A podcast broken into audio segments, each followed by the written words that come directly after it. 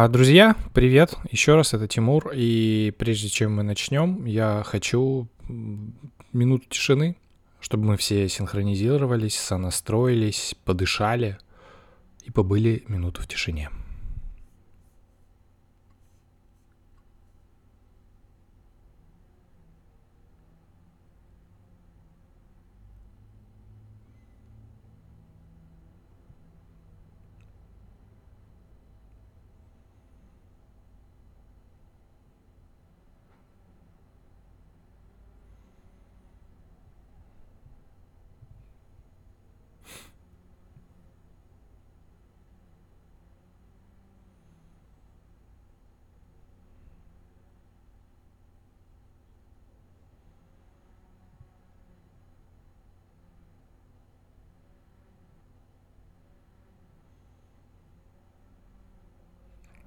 Спасибо.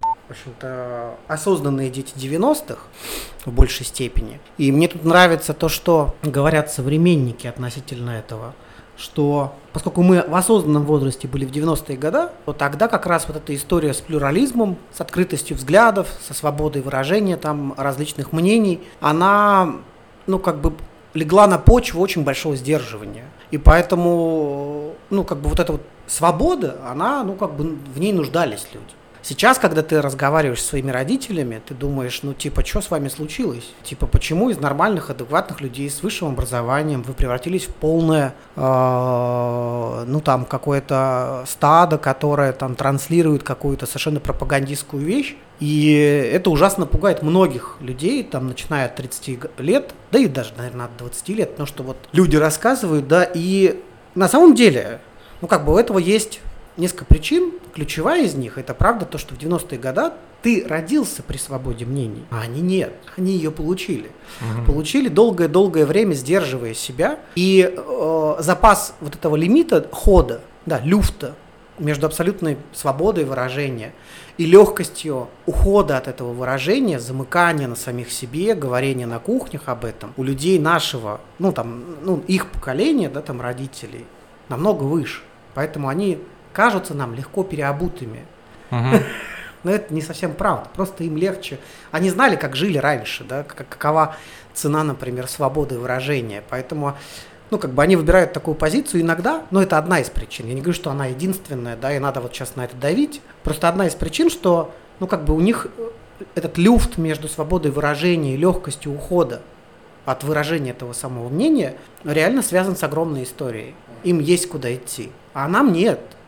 Поэтому кому сложнее сейчас, как ты думаешь? Ну, тем, кто отрицает. Нет, сложнее сейчас тем, кто все это осознает. Тем, кто отрицает, намного легче. Ну, прямо сейчас, наверное, да, но я скорее с, с точки зрения долговременной, наверное, какой-то то есть им будет больнее в итоге, потому что... Да, да, да, да, да. да. Ну, у этого есть там какие-то экономические последствия, которые мы увидим. Не-не, я именно про моральные. А, ну и моральные тоже. То есть но просто с точки зрения психотерапии, психиатрии легче человеку, который находится в фазе отрицания uh или который находится в фазе избегания. uh Просто потому, что осознать масштабы пиздеца, ну, вообще не так-то легко. А еще и осознавая эти масштабы пиздеца, продолжать жить свою жизнь, работать, там, параллельно воспитывать детей, еще тяжелее. uh Поэтому большинство осознанных людей, невротичных, ну, таких вот обычных, которые там что-то про это думают, знают, могут выразить мнение, они испытывают колоссальные перегрузки, связанные с тем, что многим из них начинает казаться, что их мир разлетается на куски. Ну, просто потому что, ну, как бы ты смотрел на мир под одним взглядом, да, ценностей. Uh-huh. Ну, там что, там, не убей, не укради, какие-то такие банальные ценности, они создавали вот у тебя некоторый, некоторый непрерывный целостный мир восприятия там себя и других людей. А тут он в раз, блядь, разрушается, да, и ты думаешь, а ну типа, а что это вообще все, да, как, как на это опираться. Поэтому тем, кто отрицает, тем, кто ну, верит в то, что ему дают, как ни странно, им правда легче. Именно с точки зрения эмо- эмоционального переживания. С точки зрения политического, социального, ну тут большие вопросы. Потому, почему? Потому что, ну, как бы, когда люди начинают отрицать, э, ну, есть такая чудесная и ужасная фраза, да, что э, в молчании творится ужасное, что если люди там слишком много и слишком долго отрицают, ну, может произойти что-то непоправимое, очень плохое. И у истории нет обратного хода, да, то есть если это случилось, то ты не можешь теперь развернуться назад, да. Ну да. Поэтому, например, людей стала бесить фраза, что все все понимают. Прям вообще... Потому что, сука, это вызывает раздражение. Типа, я знаю, что все все понимают. Почему они, понимая это, ну, как бы... Выбирают Да, выбирают что-то. Сейчас классную книгу э, осоз- «Осознанное неповиновение» называется. Забыл автора, если честно. Короче, классная история, вот как раз, которая опирается на эксперименты и Милгрома, и Зимбардо, э, про то, что... И Ганди тоже. Да, само собой. Философские течения. Про то, что важно а, не слепо подчиняться, ну, а выбирать. Ну, и он показывает, в каких моментах, типа, это как, как работает э, или нет. Там, естественно, очень много есть отсылок к Нюр- Нюрнбергскому процессу, само собой. И, и, собственно, когда там те солдаты, которых судили, говорят, что мы просто исполняли приказ, вот автор как раз говорит, э, вообще не важно, на самом деле, что ты даже чувствовал в этот момент. Всегда имеет значение именно действие.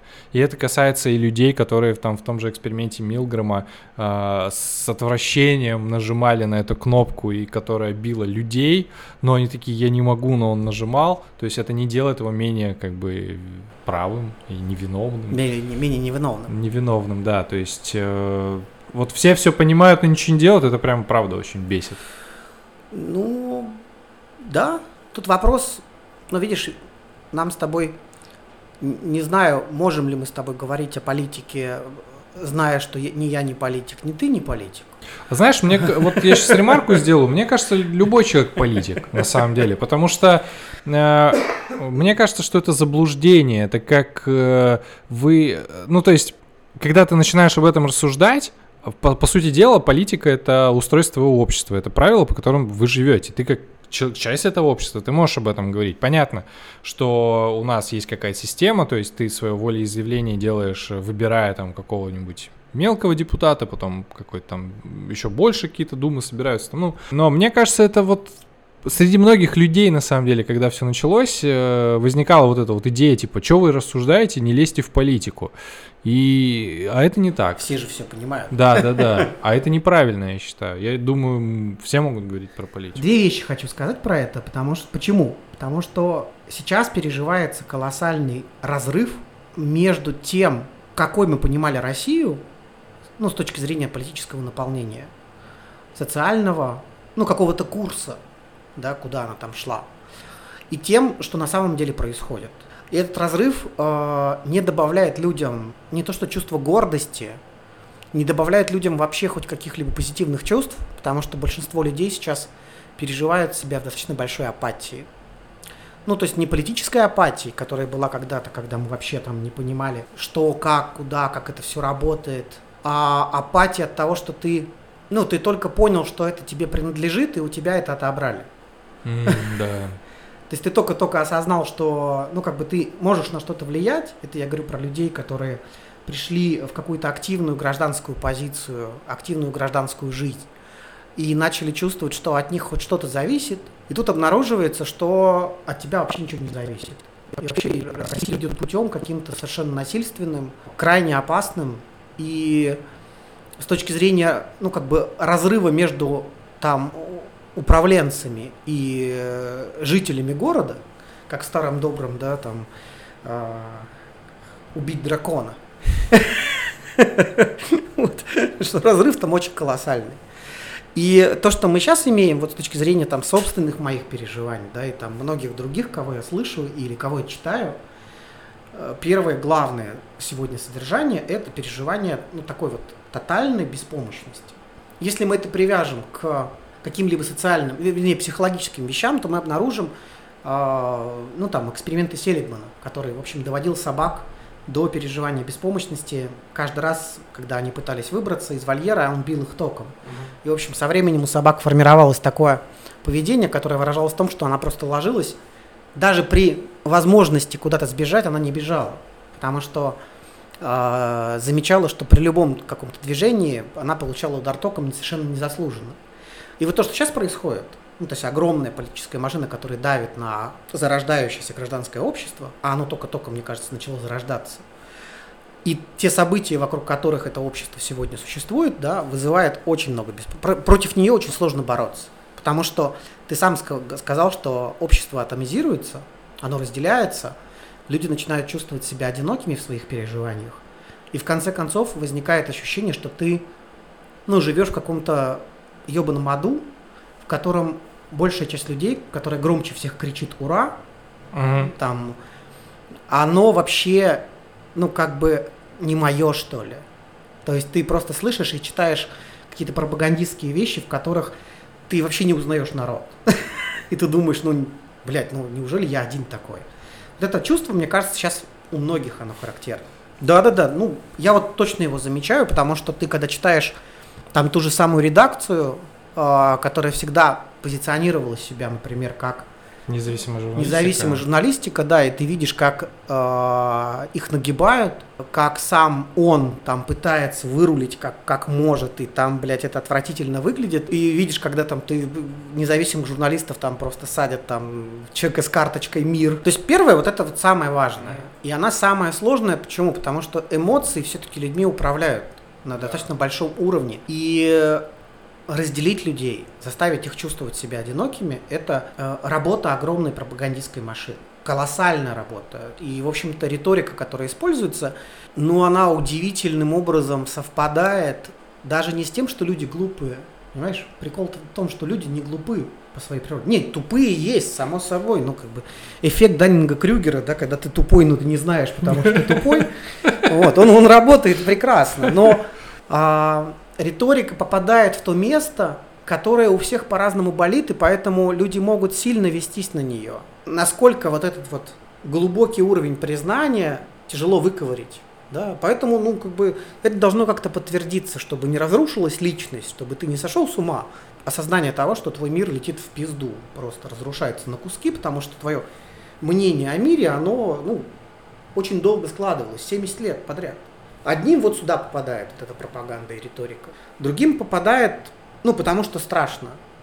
Ну, то есть есть такое понятие, ну, если вы там э, пожилые люди там не могут, э, ну, отказаться от веры в то, что есть что-то хорошее, да, и эта пропаганда туда ложится, на то, что что-то хорошее. Что-то хорошее в действиях э, или в Да, да, да, в действиях, а, в, действиях. в риторике, в пропаганде. Mm-hmm. Поэтому каждый из них вот в этом страхе потерять эту целостность, потерять осознание, что 70 лет ты кормился чем-то совсем неправильным. Ну, для пожилого человека это жуткие страшные мучения, понимаешь? Потому что, ну, как бы, чем, чем старше установка, тем глубже она в личности ну, человек может сойти с ума, извините. Это психология работает ведь в обе стороны, не только в хорошую. Кому-то попадает в страх, и это те самые люди, которые громче всех кричат «Ура!», которые говорят «Блядь, да, сука!». Куда это попадает? Ну, это попадает в какую-то такую выбор личности. То есть есть люди, которым страшно очень сильно. Uh-huh. А если им очень сильно страшно, то должны быть враги. Uh-huh. Потому что ощущение угрозы, если, его, если угрозы нет, то ты, скорее всего, сумасшедший, да, ты в паранойи. Ну, то есть, если тебя, блядь, окружает все нормально, да, там птички поют, да, там, ну, люди ходят, и, а тебе страшно, то, ну, возможно, что-то с тобой не так. И поэтому, когда ощущение угрозы нарастает, ну, психика так устроена, что есть определенная критическая масса этой угрозы, этой uh-huh. тревоги, этого страха. Если она достигает вот этой массы, какой-то, то возникает интересная бессознательная, неосознанная реакция, называется пограничное расщепление. Mm. То есть личность человека расщепляется. Чтобы психика не разрушилась, она должна разделиться. И как это ощущается? Это ощущается как тотальная, яркая, неприкрытая ненависть к одним и почитание других. А, это вот и есть пограничное. Это пограничное да? расщепление. То есть, А-а-а. когда наступает эпизод такого черно-белого мышления, когда угу. ты говоришь, ты, блядь, вот такой, потому что там, ну и, и у тебя есть целая куча объяснений. И эти объяснения, они, ну как бы, они подкрепляют внутреннее переживание вот этой расщепленности, которая существует у тебя. Поэтому пропаганда очень хорошо попадает туда, в это место, которое должно подкреплять только одну картину.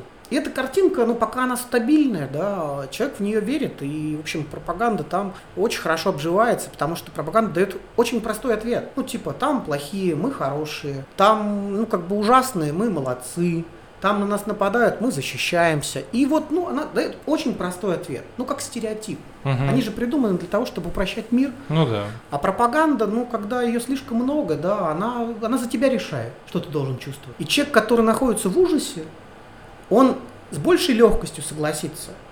И не он сам, пойми, согласится его психика.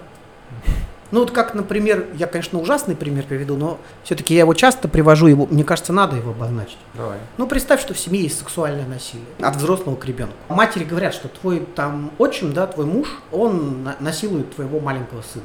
Для того, чтобы мать не сошла с ума от горя и от ужаса, ее психика пытается сработать и защитить ее. А Защищает она себя оправданием Мгм. или отрицанием. Она говорит, нет, такого нет вообще, он не может такого сделать. Он не может такого сделать, я вам говорю. Я с ним 30 лет живу, он не может такого сделать. Или там он сам его довел, да, или он сам его спровоцировал, или она сама его спровоцировала. Что такое происходит? Люди часто думают, что за таким поведением скрывается отвратительный человек. Там, ты сам виноват. За этим скрывается тотальная, очень неосознанная, очень глубокая и тяжелая реакция. То есть, чтобы ну, не сойти с ума, человек должен выбрать. Иногда он выбирает очень плохую вещь, отрицание. Но чем сильнее реакция, да, тем, ну, вернее, здесь такой работает принцип. Чем тяжелее угроза для психики, тем интенсивнее будет выбираться какая-то примитивная форма реакции Это для всех работает? для всех. А почему тогда у кого-то кто-то прям вот в пограничную историю вка- вкатывается, а кто-то как будто бы нет? Ну, это зависит от разных ситуаций. Ну, во-первых, от крепости э, психических защит. Во-вторых, это от уровня осознанности зависит. В-третьих, это зависит от уровня бэкграунда личности, да, то есть там, если семья была крепкой, дала достаточные условия проживания, дала достаточные, ну, какие-то там устойчивые ценности, стереотипы, да, какие-то жизненные. Стереотипы не только плохие бывают, но Конечно, хорошие. да. И у человека тогда ну, риск ну, попадания в эту реакцию, он невысокий. И тут поэтому у всех разные реакции. Я поэтому говорю, что есть там у пожилых одна реакция. Ну, у пожилых еще же физиологически на ужас, просто, да. У людей там среднего возраста такое пограничное расщепление. Поэтому, ну, что в пожилых людей пропаганда попадает, да, что в зрелых людей пропаганда попадает. И с такими людьми очень сложно разговаривать. Да и прикол в том, что не надо разговаривать. То есть, вот если ты считаешь, что надо общаться в семье про ситуацию там э, в Украине, да, и, и ситуацию в России, особенно если ты понимаешь, что ты натыкаешься на какую-то очень непримиримость, то это не повод, правда, включаться в разговор и в конфликт. Почему? Потому что такая разность, как пограничное расщепление или уровень жесткости отстаивания права на то, чему же верить, часто говорит о том, что вы находитесь на разных полюсах. Ну, у вас разные картины мира. Абсолютно, да. И вот совместить эти картинки, если бы мы записывали видео, все бы увидели, да, ну то есть практически невозможно. Почему? Потому что ты на, на одном уровне говоришь, на уровне там доводов, Мгм. осознанности, а, какой-то критической оценки, да, а человек говорит на уровне э, расщепления, где любая плохая информация, не подтверждающая картинку, она просто игнорируется. И вот поэтому срачи в интернете, они тоже бессмысленны. Да? Почему? Потому что, ну, как бы человек э, таким образом, ну, как бы психика таким образом реагирует, что человек выбирает только те, ту информацию, которая полностью подтверждает без каких-либо критических замечаний его внутреннюю позицию. И там даже ничего не надо рассказывать. Там человек сам собирает эту картинку. То есть он эту картинку внутри ощущает, и он ее собирает. И поэтому места для осознанности, для критики там не остается. И это бывает в самом начале. Потом, конечно, есть большой-большой-большой такой люфт между тем, что пограничная реакция, она постепенно снижается. Со временем эта пограничная реакция не снизится. Есть огромный такой откат. И потом уже человек будет способен что-то то есть пропаганда работает только тогда, когда много ужаса, много страха, много чувства растерянности, много чувства такого, знаешь, обездоленности, одиночества, разделенности. Вот тогда пропаганда работает, она, она должна сплачивать. Потом, когда ну, есть определенная там отсрочка да, у реакции, да, потом люди начинают потихоньку Если есть э, у человека, конечно, возможность искать какую-то информацию дополнительную, ну, потому что если он у того же крана условного сидит, Ну, слушай, э, мы таких людей не очень видим, которые сидят только у экрана. Ну, э, я думаю, что мы тоже, понимаешь, разделяет же всех, разделяет и тех, кто осознанный, да, и что-то там пытается там вы, э, вымучить из себя какую-то вот какую-то критику, и разделяет тех, кто перед экраном сидит. По, по итогу мы тоже жертвы пропаганды. Да. Ну это же тоже атомизация. Да, да, да. И э, я не думаю, что люди есть абсолютно, которые вот верят только тому, что им уготовано. Поэтому наша задача понимать и тех, и тех, но понимать в определенной степени. Угу. То есть не надо спорить. Готов рвать глотки для того, чтобы подставить свое мнение. Не надо с ними спорить. Но надо понимать, что мы все в одной лодке, и в каком-то месте мы точно можем найти общий язык. То есть это про то, что ну как бы какая-то история, она всех все равно объединит. Вопрос просто, как жить до этого периода. Ну да. И как жить э, сегодня, ну вот, осознавая, что есть какие-то вещи глобальные, которые для тебя стали открыты, но ты на них повлиять не можешь. Ну, это бессилие, конечно, да. Да, это бессилие. Конкретно. Поэтому, например, вот та книга, о которой ты говоришь, это ну, продолжение истории, которая существует, наверное, столько, сколько существует э, государство и политика. Это э, такое, такая вещь, которая называется гражданским неповиновением. Но что такое гражданское неповиновение? Это попытка защитить ценности внутри своей головы, прежде всего, от объема разрушительного влияния пропаганды и людей. Ты, наверное, заметил, что вначале было очень много разговоров, а потом это начало спадать. На самом деле есть же, ну, как бы, физи- в этом же работает еще физиология. И я думаю, что сработал физиологический механизм. Ну, сама Шульман даже говорит, например, да, она такая политолог все-таки, что хороша в первые 30 дней. Потом наступает период такого, знаешь, э,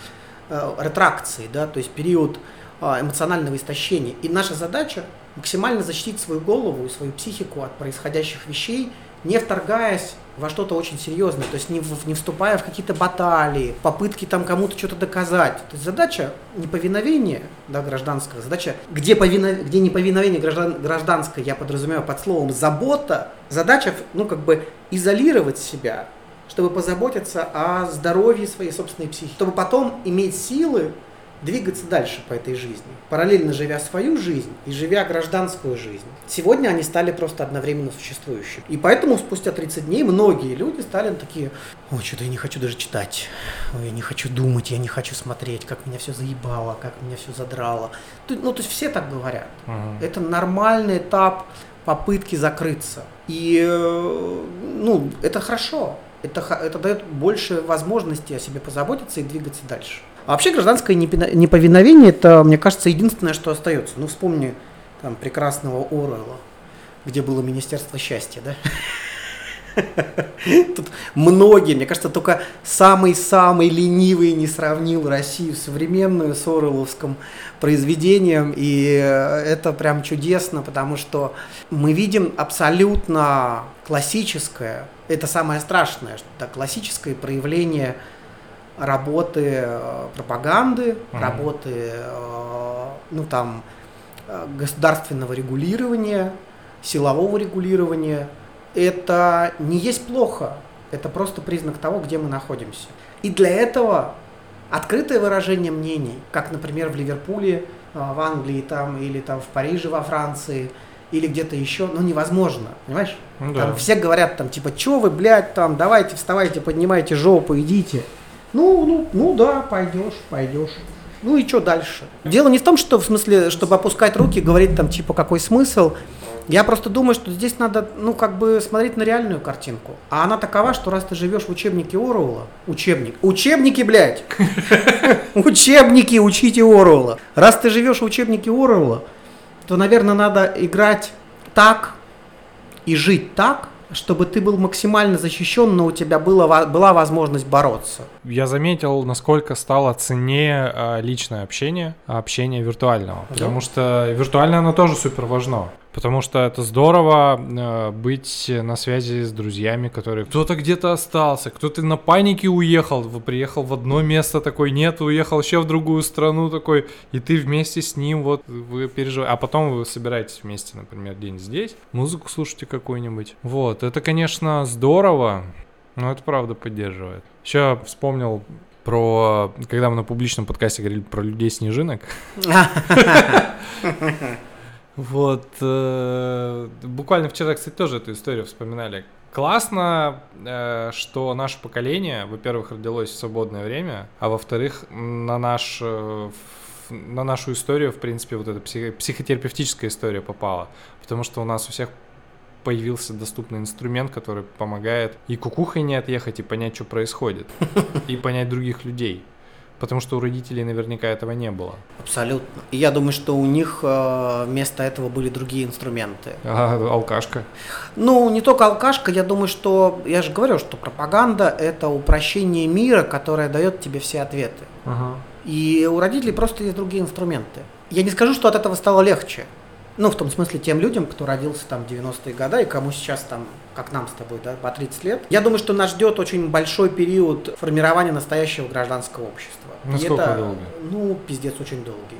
Прям, да, настолько? Это прям, это прям, ну, ну точно все наши годы. И это, я не знаю, мне страшно от этого, потому что когда мы закончили ремонт, мы подумали с женой, ну типа, хорошо, что закончился ремонт, надо просто пожить.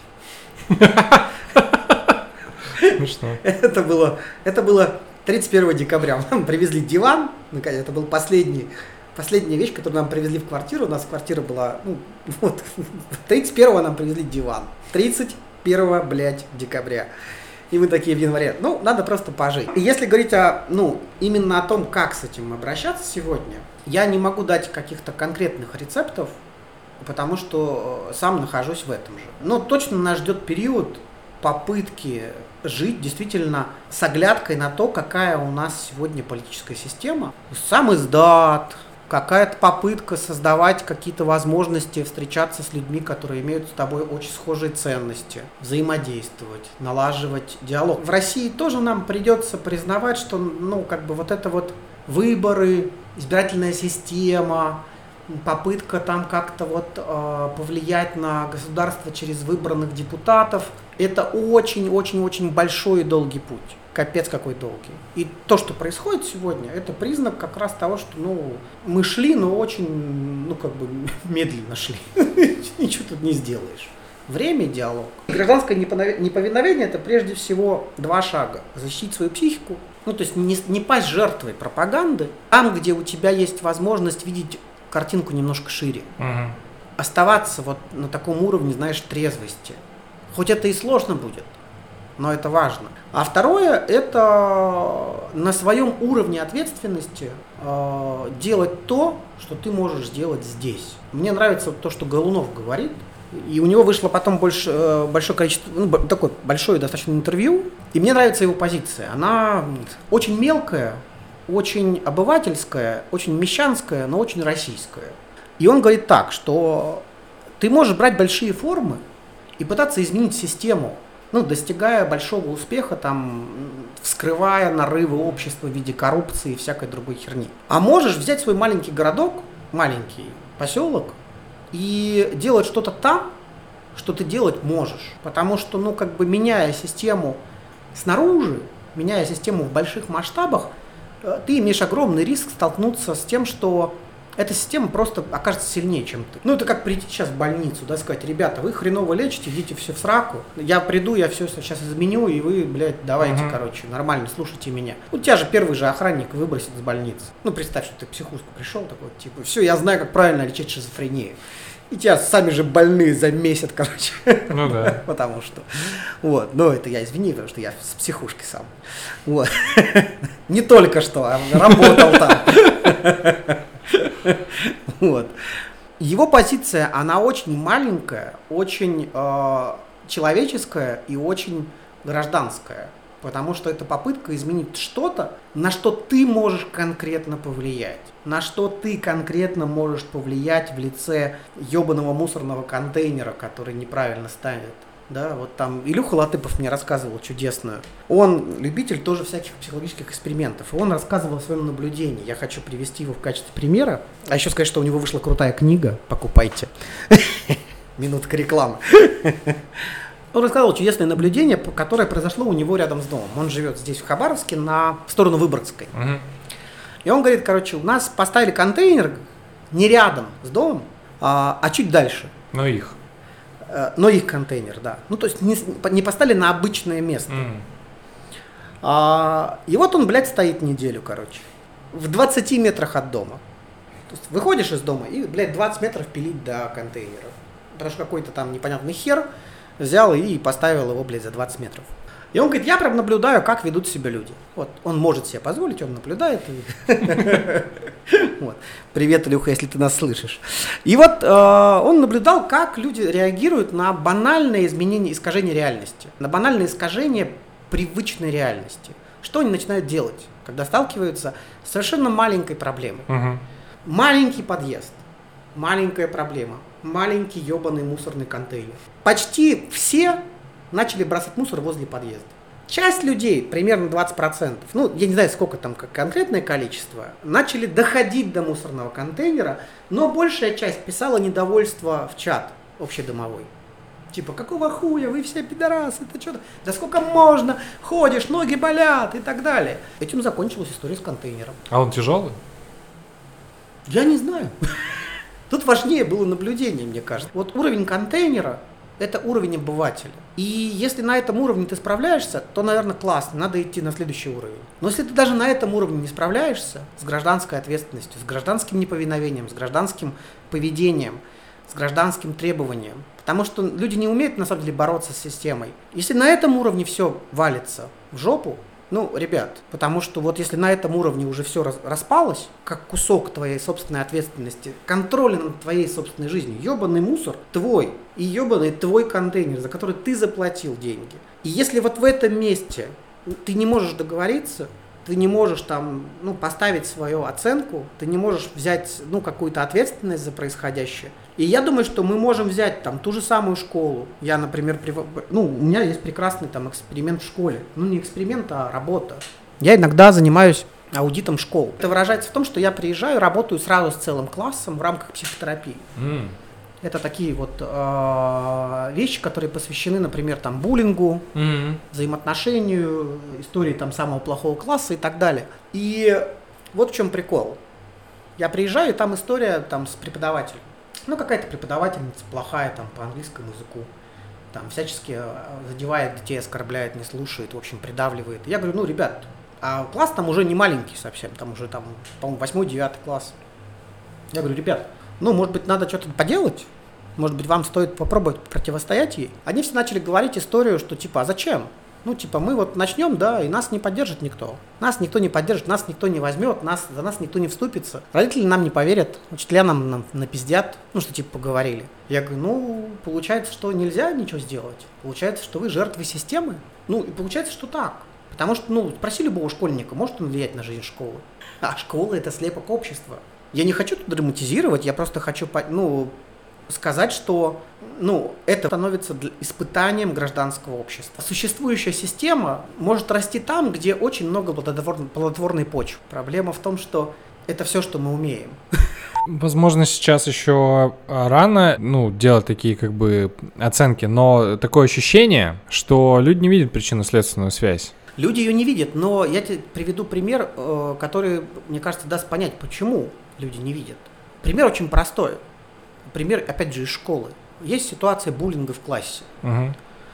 внутри класса, которым, который погряз в буллинге, который идет, может быть, 5 лет, 6 лет, есть жертвы, есть преследователи, да, буллеры, и есть а, огромное количество наблюдателей. Травмы все получают примерно схожие, ну, в зависимости, конечно, от качества участия и близости к, этой, к эпицентру э, этого конфликта, к этому к эпицентру насилия. И просто уничтожая буллера, ситуацию изменить, к сожалению, нельзя. Почему? Потому что на его место, во-первых, придут другие. Но самое страшное, что дело не в буллерах и не в жертвах, и даже не в массе, а в том, как устроены вза- циклы взаимодействия. Циклы, стереотипы взаимодействия между участниками. Мгм. Та экология отношений, которая изначально была искажена и создала почву для формирования системного насилия. То есть, ну просто же так оно не появляется, понимаешь? Ну это да. же невозможно. Ты не можешь, блядь, вот сейчас прям сидеть и мне ёбнуть в нос, да, там сказать, типа, ты мне не нравишься, да, ну, а мы при этом нормально общаемся. Ну, то есть должна быть какая-то очень серьезная почва для формирования такого системного насилия. Мгм. И в России она должна тоже быть, понимаешь? И эта системная почва – это экология взаимоотношений. От уровня маленьких муниципальных органов до уровня государственных органов.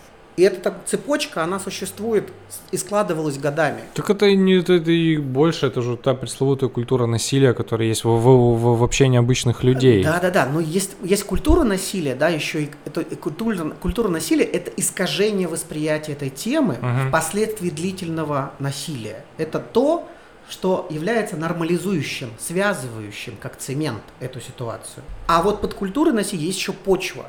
То есть та патологическая неэкологичная почва внутри класса, вокруг которого это формируется. Понимаешь, это должно на чем-то расти. Я эту долгую аналогию привожу только для того, чтобы попытаться сказать, что то, что я наблюдаю сейчас, это смена акцентов других цивилизованных стран в отношении России. То есть они пытаются э, сделать так, чтобы каждый россиянин почувствовал на себе меру ответственности за происходящее. С буллингом, когда ты приходишь в класс и работаешь с буллингом, на самом деле я открою секрет – с буллингом в рамках психотерапии работаю с целым классом. Целиком? Конечно. Исключительно. Только так это можно исправить.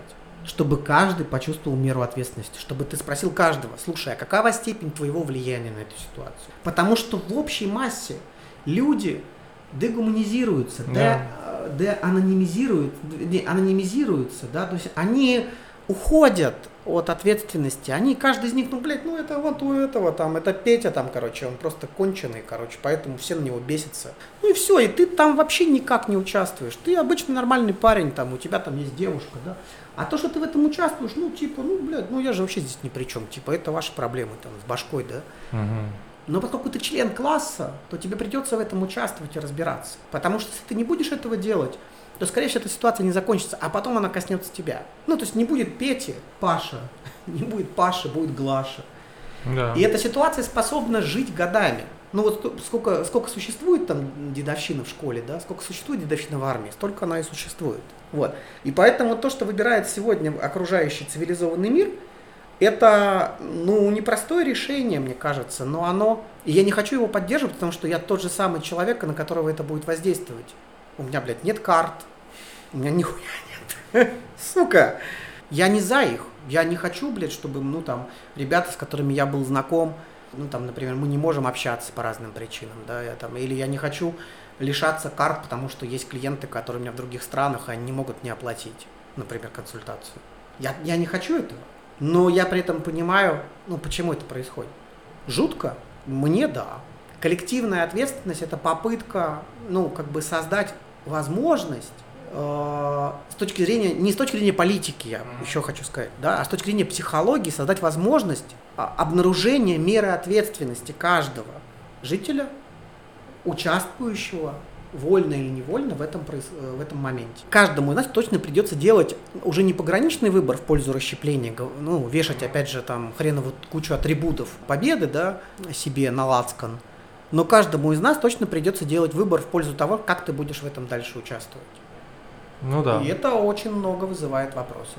Ну вот, например, я могу сказать, как я дальше буду в этом участвовать. Я буду заниматься тем, чем я занимаюсь. А еще я буду очень максимально защищать э, свою семью от государства. Считается, что психология совершенно аполитична. И это абсолютная правда. Психология совершенно аполитичная вещь. Есть такой автор прекрасный, который, которого зовут Пол Гилбер. Он э, написал такую вдохновляющую работу, которая называется, по-моему, «Психотерапия, сфокусированная на сострадании». Mm.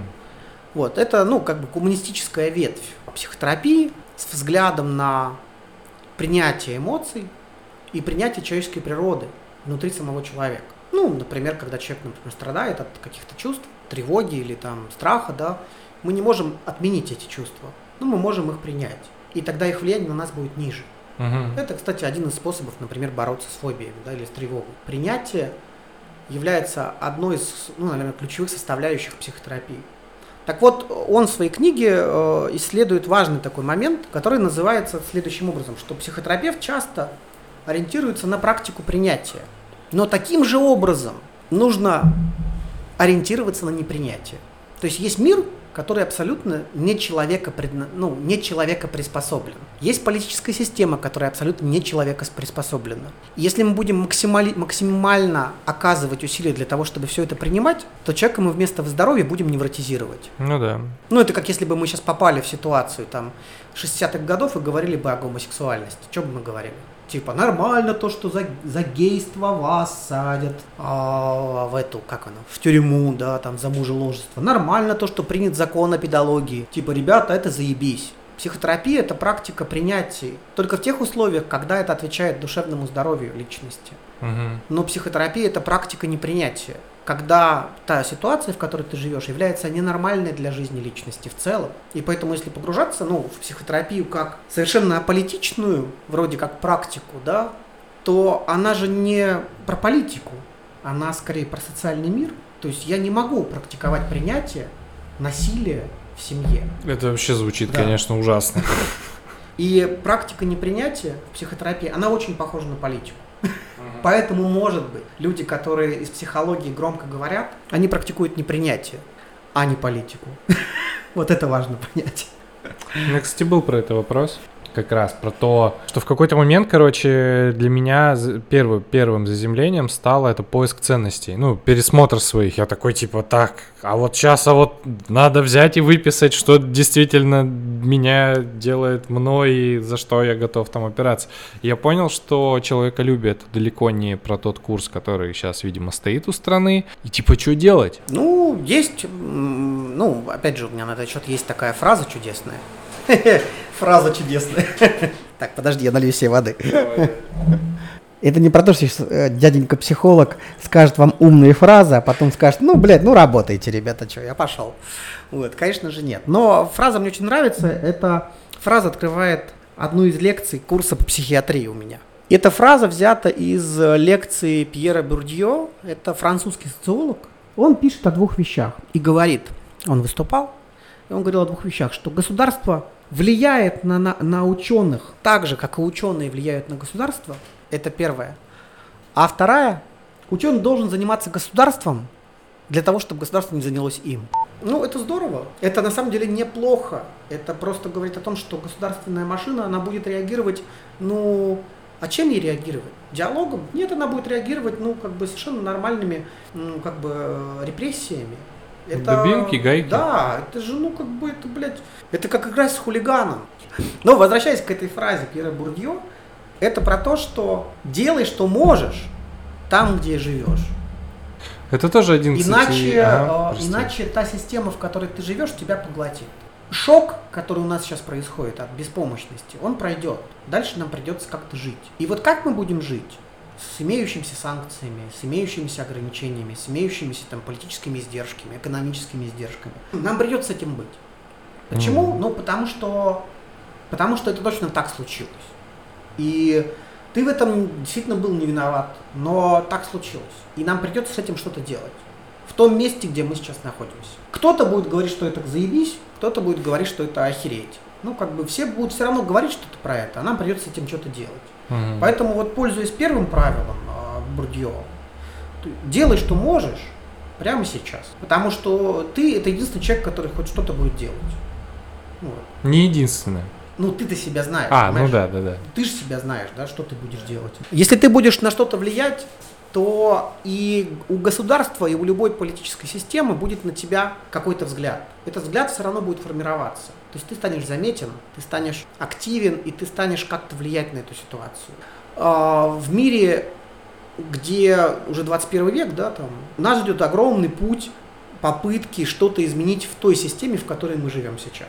Начиная от садоводного, блядь, общества, заканчивая э, твоим собственным мусорным баком. А второе, по Пьеру Бурдье, опять же, да, я здесь совершенно согласен, что ученый должен заниматься государством, чтобы государство не занималось им. Знай свои права, знай свои законы, знай свои вещи, которые позволят тебе пользоваться тем государством, в котором ты живешь. И это про то, что, например, почему сейчас, когда дело касается там вот этих вот э, разговоров о протестной деятельности, да, почему, ну, как бы это не возымело такого серьезного действия, да, там, или ши- ши- ширины. Там, не потому, что общество там парализовано, хотя оно действительно парализовано отчасти, да, там, событиями. Мгм. Это, ну, такой а- апатия, которая связана с ужасом, с одной стороны, с другой стороны, с чувством беспомощности, потому что опять, как говорится, без меня меня женили, да, никто на это не подписывался. И я думаю, что люди, правда, не умеют лгать самим себе. Вот чему мы не научились, это лгать самим себе. Другим легко. Ну, в смысле, ты можешь соврать там, но себе ты не солжешь. Если ты в ахуе, то ты, наверное, в ахуе от происходящего. Ну ладно, что-то я размартерился. И вот вторая часть, это про то, что, ну, как бы занимайся государством, чтобы государство не занялось тобой. Это как раз про гражданское, настоящую гражданскую позицию, в том числе и гражданскую позицию неповиновения. Ну, Махатма Ганди, да, не скажу, что он был абсолютным пацифистом, но он исповедовал какую-то вещь совершенно тоже важную, четкую, связанную со свободой воли и свободой выражения каких-то там мнений. И это тоже многое меняет. Но нужно это делать так, чтобы ты был защищен. Потому что иначе получится, знаешь, история про мальчика, который выбежал на дорогу для того, чтобы остановить грузовик. Ну, типа, ну, ты заебись, выбежал, конечно, но тебя, блядь, смело, размотало твои кишки по, по проезжей части. Ты же не попадаешь в поле зрения В грузовика. этом да. Вот. Может быть, все-таки есть какие-то другие способы, инструменты так, чтобы, ну, чтобы это было не как, знаешь, э, э, лемминги, которые, в общем-то, э, побежали э, и побежали, Мгм. вот, а чтобы это было, ну, какое-то очень осознанное, заботливое, дипломатическое, и, но бежать навстречу поезду, ну, как бы не всегда обязательно, если у тебя есть там возможность позвонить в диспетчерскую. Мгм. Каждый пусть занимается своим делом в том, где он профессионален. И тогда вместе, ну, как бы коллаборируясь, да, например, да, ну, точно что-то А изменится. что должно поменяться? Мы до этого разве по-другому жили? Ну, в отношении чего?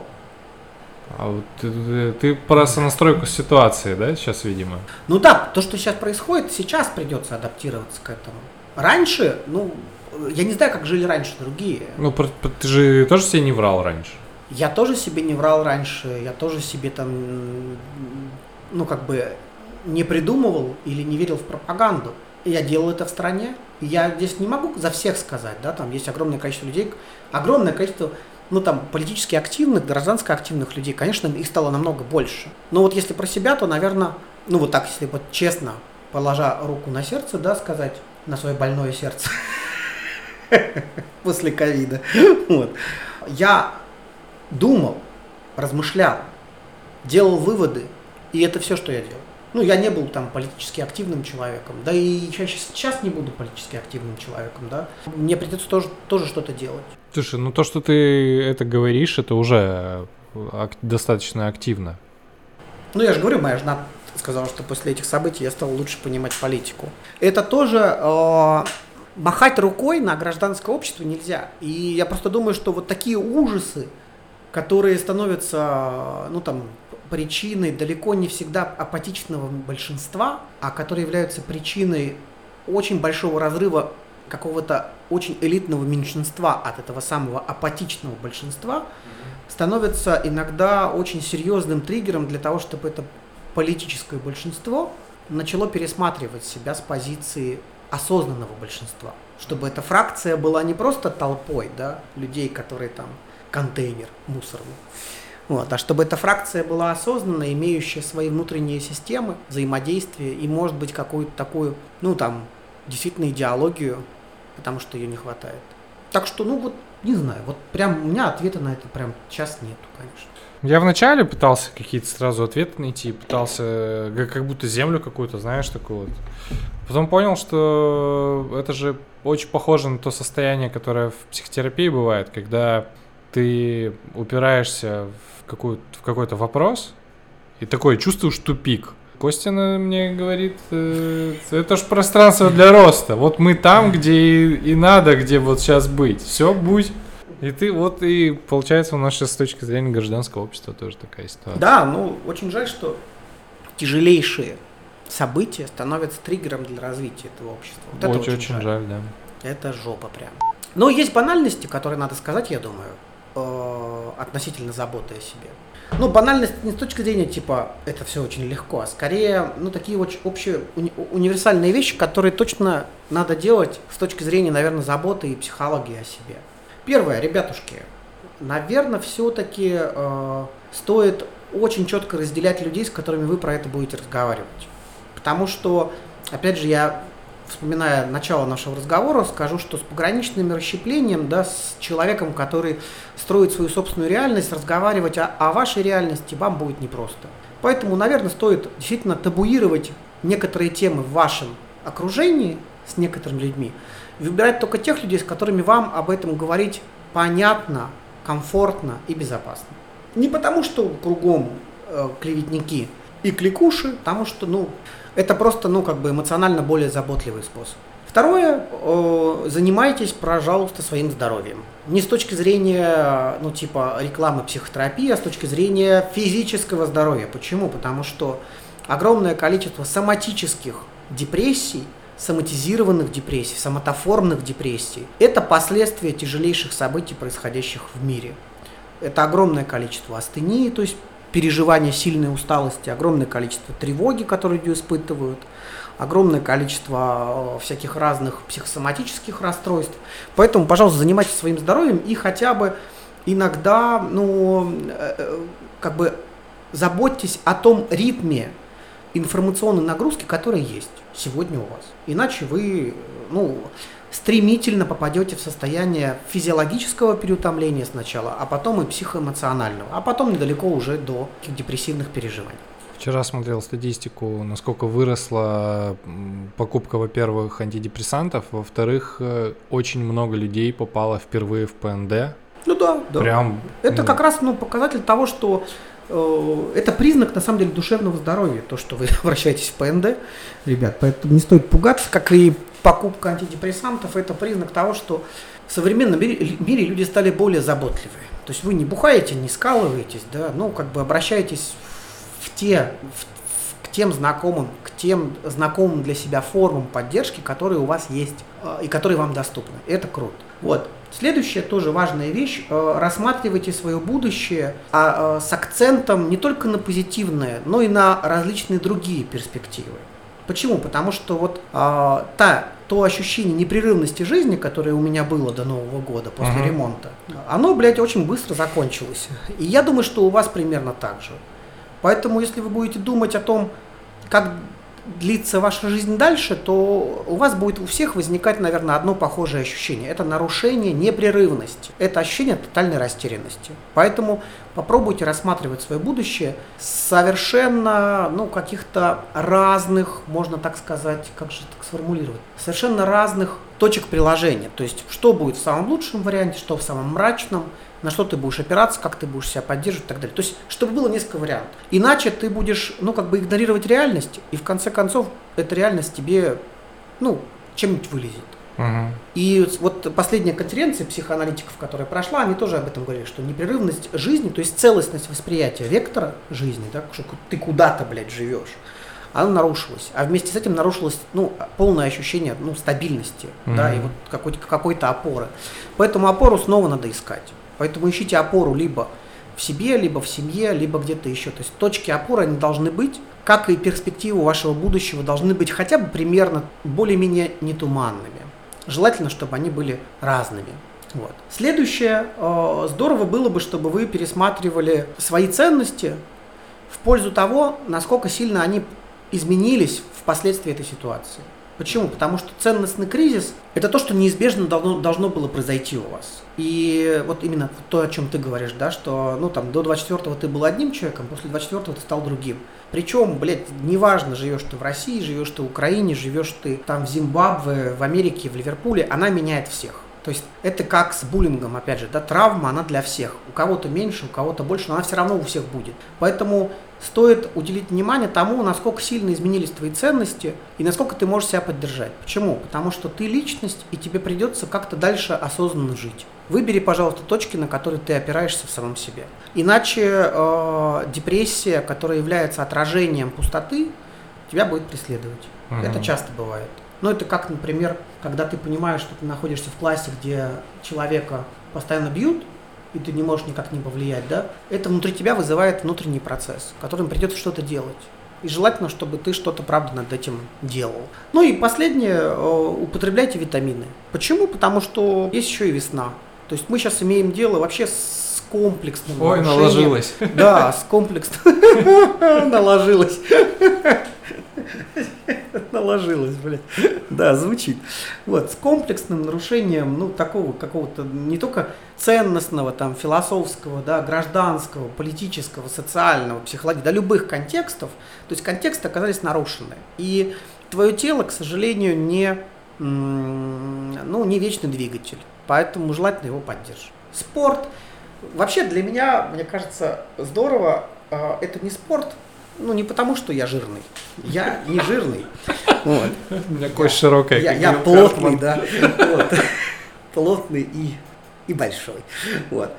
А, для меня, с точки зрения психологии, я все-таки в большей степени, ну, как так, так можно сказать, гедонист, то есть я не за насилие, я за заботу. И мне нравится подход заботы о себе, который, который я называл естественные медитации. Ты, наверное, читал, я там пост выкладывал. Ну, что, помню. Да, что естественная медитация это ну, та природная вещь, которая дает тебе ощущение гармонии с самим собой. Вот ищите собственную форму естественной медитации. У меня это э, еда, у меня это ремонт, у меня это природа, у меня это там столярная всякая разная хрень, там типа создание домов, там, блядь, сараев, всякой вот этой хероты э, деревянной и металлической. Поэтому я вот в этом месте, это, так, как бы, это, это такая моя медитация. У кого-то совершенно разные вещи. Ваша задача найти какую-то форму, в которой ваша идентичность, то есть ваше переживание самих себя, будет равно самому себе. То есть то, где то место безопасности, место уюта, в котором вам будет хорошо. Ищите свою. У кого-то это реально там алкашка. И это тоже неплохо, ребят. Тогда э, можно сказать, что ты не алкоголик, ты в гармонии. Вот. Вот. Ну, вот это универсальная вещь. Ну что, будем тогда завершать. Спасибо большое. Э, мне даже не пришлось ничего говорить. Блин, ну как всегда, классно, здорово. А, не знаю, как будут монтировать. Ну, я думаю, что все будет хорошо, и мы не отрежем охрененное количество. Не, Тем более, что, мне кажется, у нас сегодня получился довольно гладкий разговор. Да? Да. Поэтому, ребят, спасибо. Слушайте, слушайте подкасты, читайте статьи, смотрите, боритесь, заботьтесь. Пока-пока.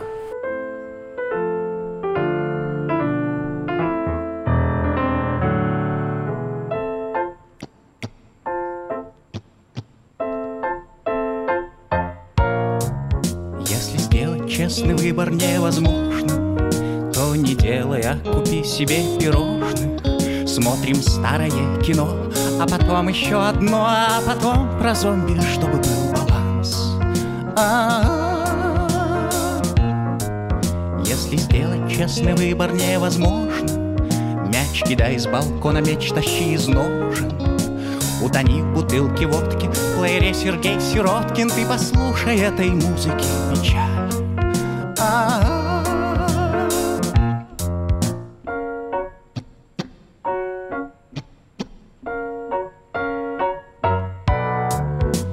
сделать невозможно честный выбор, Уточни, куда глядят глаза у рыбы. То ли влево, то ли вправо, это снова выбор права разбираться с этим глупая затея. Сделать честный выбор невозможно Пусть приходят оба Толик и Сережка. Если любишь, не молчи Пусть услышат москвичи Как в квартирах зарождается любовь